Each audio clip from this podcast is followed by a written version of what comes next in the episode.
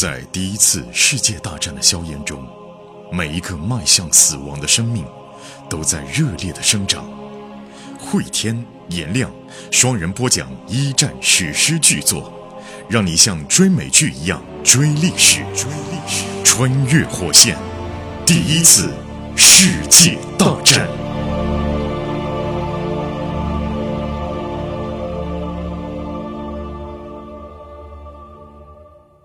穿越火线一战，各位好，我是颜亮，我是慧天。时间线已经来到了一九一七年的七月份，那这个时候的俄国社会啊，距离沙皇退位已经过去四个月了。嗯资产阶级的杜马呢，没有对俄国社会能有非常好的改良作用，因为战争还在持续当中，俄国人民依然是生活在水深火热当中。从德国来的沃尔特每个月呢，把革命经费要送给苏维埃政权来负责接头的格雷格里，但是在沃尔特返程的途中，发现自己被人盯上了。所幸啊，给布尔什维克送经费的不只是沃尔特，沃尔特这边也没有说是所有的鸡蛋放在他这么一个篮子里面啊，他带了十分之一经费，但这样的话也足够显眼了。沃尔特现在被警察盯上嘛，他就趁着火车开车之前跳离车厢，匆忙忙离开车站，想着哎呀往哪里走呢？往前走的时候回头一看。正值盛夏，天色也很亮。回头张望的时候，发现蓝色工装还是跟在后面。按照沃尔特判断，这个人啊，也许一开始是盯格雷格里的。于是沃尔特开始小跑，这个后面的人也开始小跑。明显是追捕他的。对，一旦被抓，沃尔特就会被当成间谍枪毙。前面是一片贫民窟，整个彼得格勒都已经破败不堪了，但这个地方呢是格外的破败不堪，聚集着什么廉价旅馆啊、昏暗酒吧之类啊。沃尔特跑起来，后面的蓝色工装紧紧尾随。等沃尔特来到运河边的一个砖厂，这里耸立着高高的围墙，一个铁栅栏门，旁边有一个废弃的仓库。沃尔特离开街道。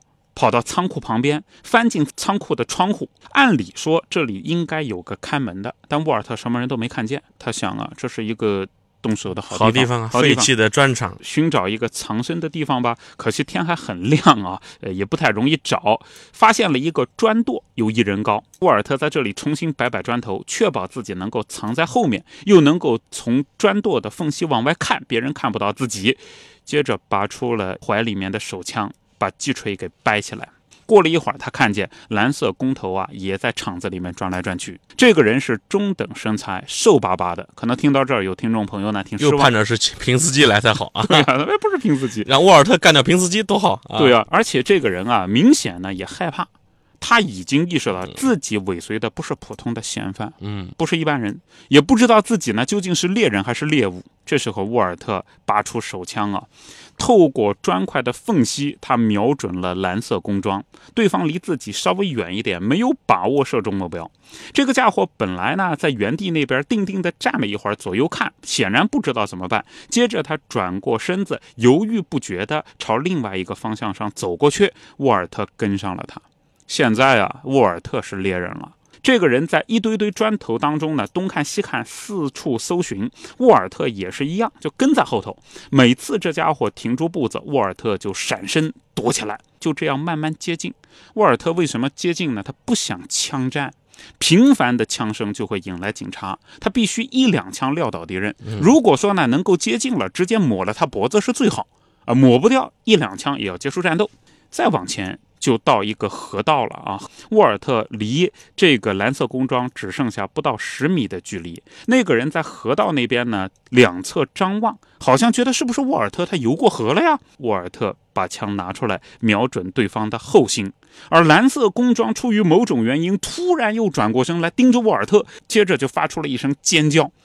这声尖叫啊，尖利而刺耳，感觉是一个被吓坏的小女孩发出来的那声啊！就沃尔特觉得自己一辈子忘不了这种叫声，于是沃尔特扣响了扳机，左轮手枪发出一声巨响。那声尖叫呢，也是戛然而止，一枪就够了。秘密警察瘫倒在地上，眉心中弹。沃尔特把尸体拖到河边，弄几块砖头塞进警察的呃衣服里衣服里面，沉下去。啊，一推进河里。于是尸体沉了下去，沃尔特转身离开。镜头再对准格雷格里，反革命运动啊，现在感觉已经是开始了，因为在抓列宁嘛。老格一直是担心，但是也不觉得意外。布尔什维克已经日益的得民心啊，壮大，反对力量肯定也是愈加残酷无情啊。党在地方选举当中表现出色，苏维埃在一个又一个的省取得了控制权，同时在彼得格勒市市议会当中获得了百分之三十三的选票。作为回应，目前由克伦斯基领导的资产阶级政府逮捕了托洛茨基，输不起吗？再次拖延了制宪会议和全国选举。也就是说，在明面上的苏维埃的最高领导人已经被抓捕了。对啊，托洛茨基是列宁的亲密战友。对啊，列宁呢是在暗，目前是托洛茨基在主持工作。布尔什维克呢，对于这种卑鄙的行径啊，就反复强调，政府不能永远的躲避全国大选。越拖越抓人，越会提升布尔什维克的声誉啊！这样的说法毫无疑问是对的。随后，资产阶级调动了军队，军队呢是由光头的科尔尼洛夫将军领头的。这家伙以前是个哥萨克，这个哥萨克将军啊，被评价拥有狮子般的雄心和绵羊般的大脑，斯利内无脑型的斯利内人。九月九号，柯将军下令部队向彼得格勒进军。这时候是最危险的。如果说部队进城，占领了彼得格勒，实施军事接管。那么可能过去所有的努力全部打水漂，整个沙俄会堕落为一个军事独裁，那就真的还不如沙皇了。对，苏维埃第一号令是发给彼得格勒卫戍部队的，卫戍部队的。嗯，那么他们对于原本城中的卫戍部队是有一定的指挥权的。对啊，但是这个将军是从外面赶来的。对啊，外地来勤王的，属于啊，这个就麻烦。确实勤王啊。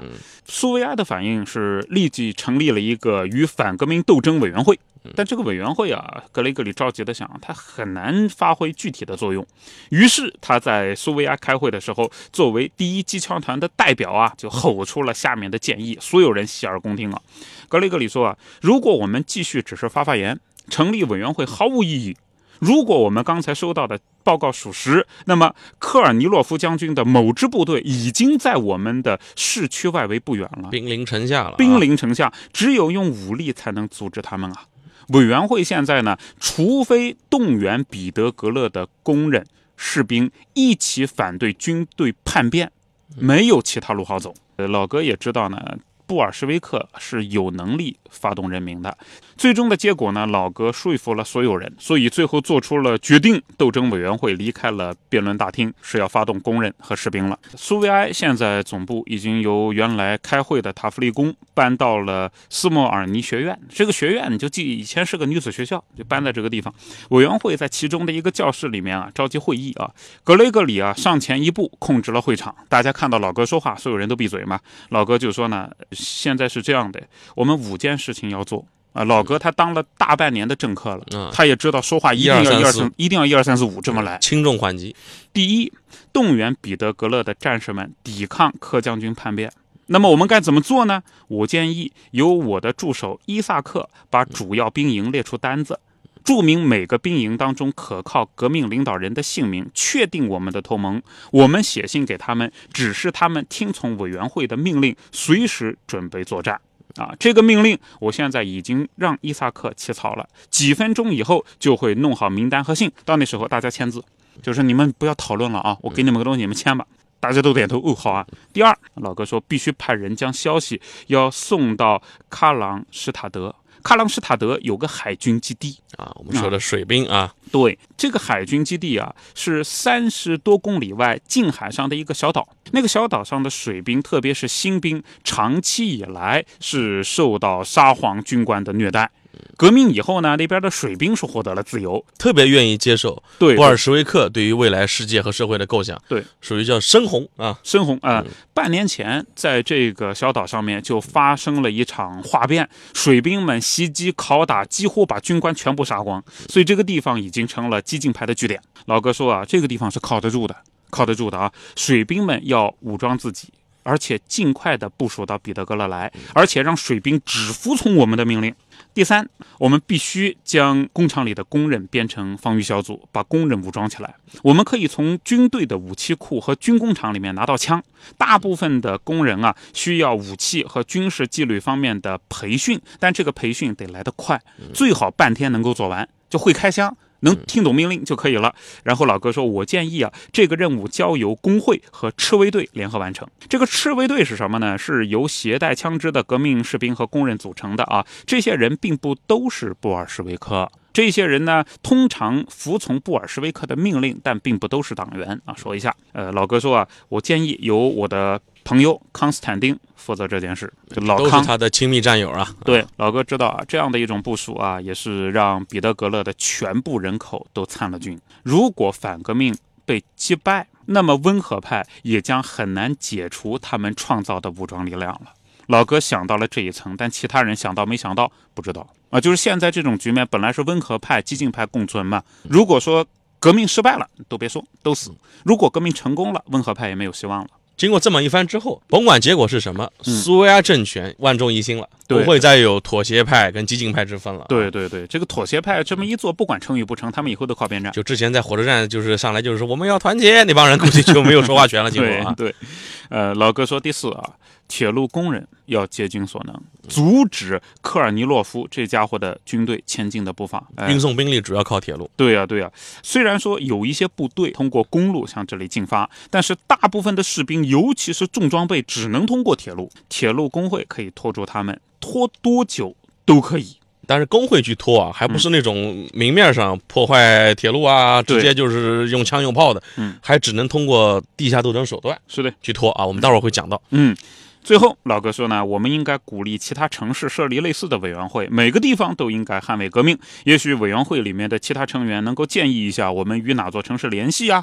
其实这是老哥挖的一个坑，他是精心设计了以后，设计出这种转移视线的办法，让那些温和派、妥协派立刻高兴自己有事情可做，他们又可以开会了。你们开会去吧，你们 你们成天开开会吗对吧？这个没有会不行啊，那你们开会啊。于是呢，温和派在那边就指出哪些城市要建立斗争委员会啊，等等，这样就确保他们不再挑剔格雷格里前面提出的那些最重要的建议。于是建议通过了。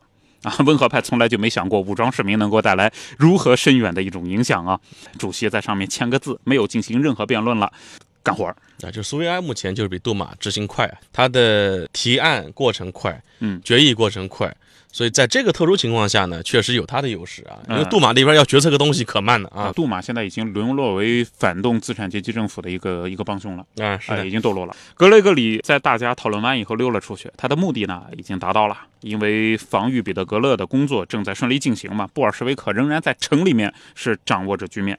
现在必须知道的就是反革命军队的行踪，是不是真的有部队已经到？到哪儿了啊？如果真的已经到彼得格勒近郊啊，那么现在前面做的那四条不一定来得及哦。嗯，这个事情武装工人啊之类啊，把水兵调过来之类的啊，都是需要时间的。呃，老哥离开了女子学校，呃，穿过了不远处的兵营，到了那里呢，发现部队已经在做一些、呃、准备，准备与反革命武装决战啊。这里边也说明啊，嗯，苏维埃政权第一号令非常管用。是的，第一号令大家记得那个指向性嘛？嗯不是发给全体俄国人民，也不是发给全世界的工人阶级，指向性的就是发给了彼得格勒卫戍部队，你们现在需要做什么？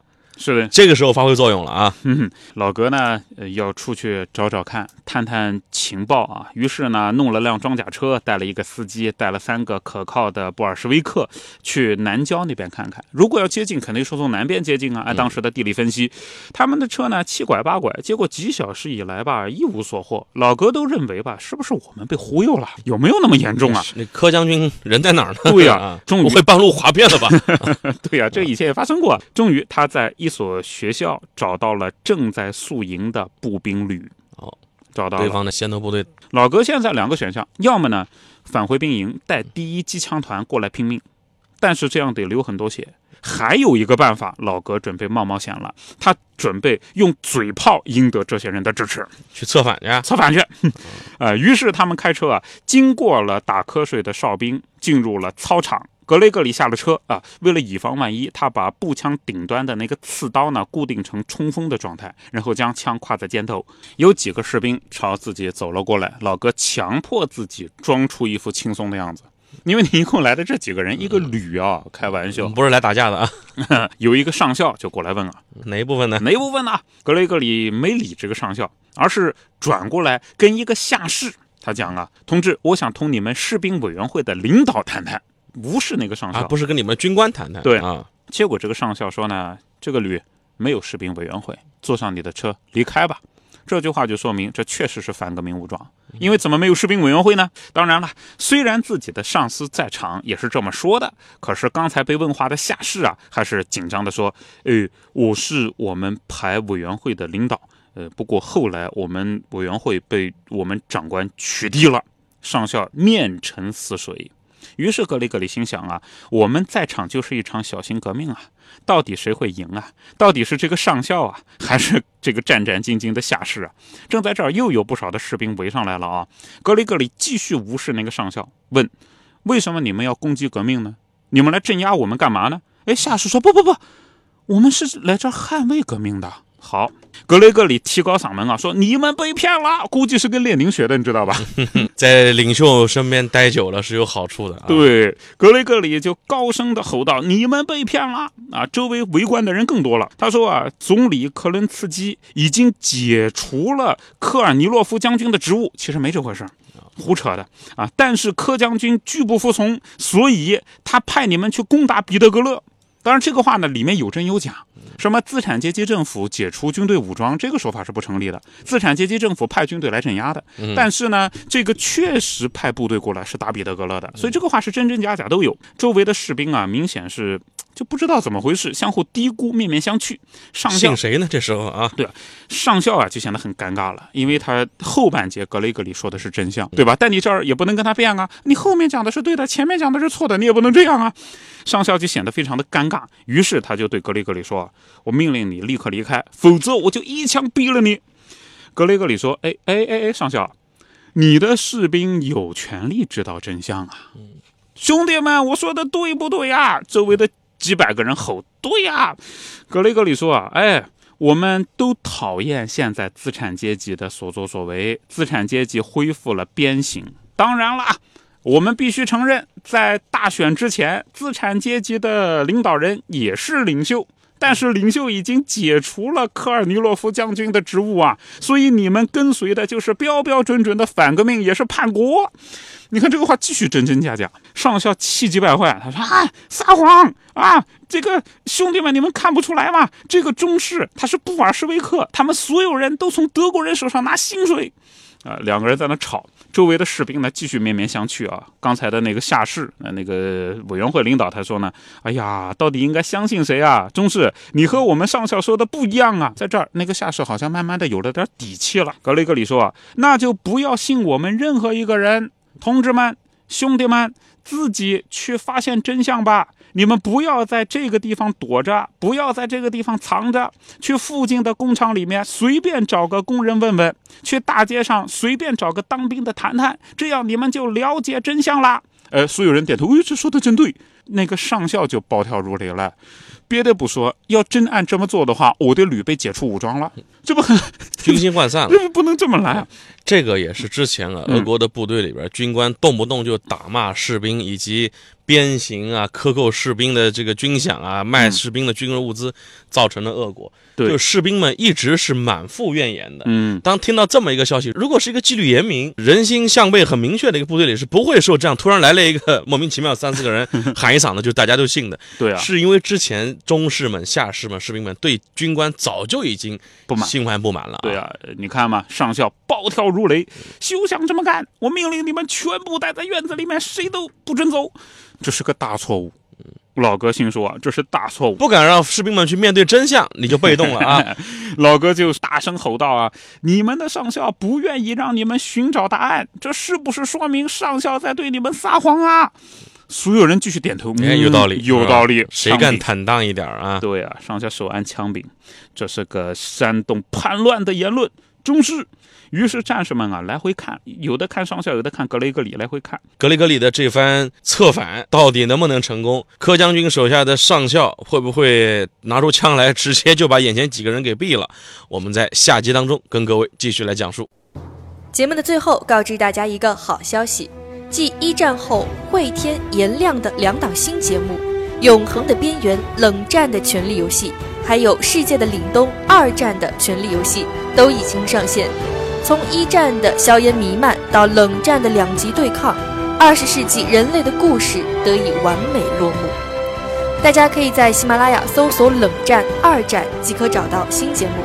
同时，我们还组建了高级 VIP 群，您可以添加火线助手拉您入群，微信号就是火线的全拼加二零二，也就是火线二零二。